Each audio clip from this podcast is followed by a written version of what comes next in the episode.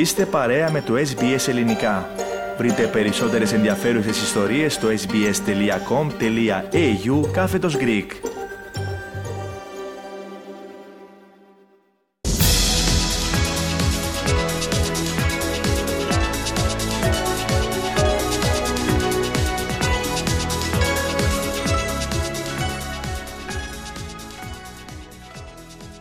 Γαλλία και Αγγλία έκλεισαν ραντεβού για τα προημετελικά του παγκοσμίου κυπέλου μετά τις εμφαντικές νίκες τους σήμερα το πρωί. Αν και δυσκολεύτηκε στο πρώτο ημίχρονο, η Αγγλία πήρε μια εύκολη νίκη με 3-0 επί της Σενεγάλης. Σε δηλώσεις του, ο αρχηγός της Εθνικής Αγγλίας, Χάρι Κέιν, είπε πως η ομάδα του έδειξε μεγάλη οριμότητα καθ' όλη τη διάρκεια του τουρνουά, επικρατώντας σήμερα απέναντι σε μια πολύ δύσκολη και δυνατή αντίπαλο. Uh, you know, youth and experience now, and you know another knockout win. And, and, you know, over the years, it's not been easy for England. So uh, to win 3 0 is just uh, a really great night. Yeah, look, we, we enjoy this one, but then, of course, our focus turns straight to that. It's going to be a really tough game. Uh, they're reigning champions, but, uh, you know, it'll be a good battle. Uh, we recover nicely now and then get ready for, for the game. Η Αγγλία άνοιξε το σκορ με τον Τζόρνταν Χέντερσον στο 38ο λεπτό και με δύο ακόμη τέρματα με τους Χάρι Κέιν και Μπουκάγιο Σάκα στις καθυστερήσεις του πρώτου ημιχρόνου και στο 57ο λεπτό αντίστοιχα σφράγισε την πρόκριση.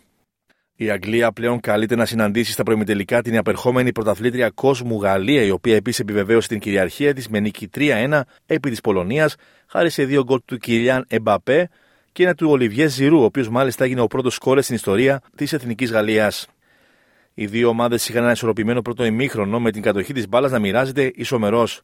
Ωστόσο, στα τέλη του πρώτου ημιχρόνου, ο Γάλλος επιθετικός Ολιβιέ Ζηρού πέτυχε το 52ο γκολ με την εθνική ομάδα της χώρας του, γράφοντας ιστορία. Στο δεύτερο ημίχρονο κυριάρχησε η Γαλλία, και η αμυντική πυγμή που έδειξαν οι Πολωνοί τους κράτησε μέσα στο παιχνίδι.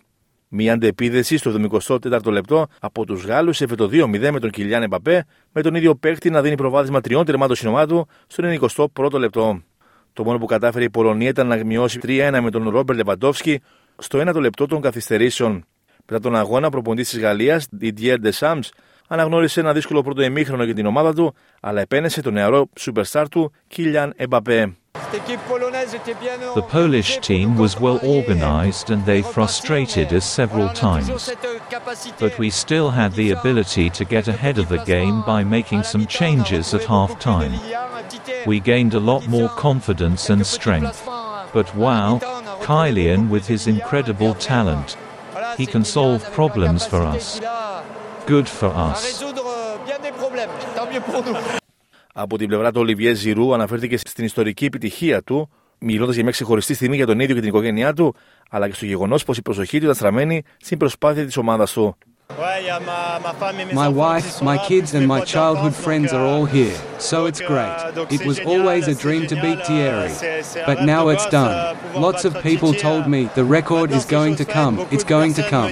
Now I put that behind me, and my main goal now is to go as far as possible in this tournament with the team. Αύριο Τρίτη θα επιβεβαιωθεί ένα ακόμη προημιτελικό αγώνα με την Ιαπωνία να αντιμετωπίσει την Κροατία στι 2 το πρωί, ώρα Ανατολική Αυστραλία, και την Βραζιλία την Νότια Κορέα στις 6 το πρωί, δική μας ώρα πάντα. Κάντε like, μοιραστείτε, σχολιάστε, ακολουθήστε μας στο Facebook στο SBS Greek.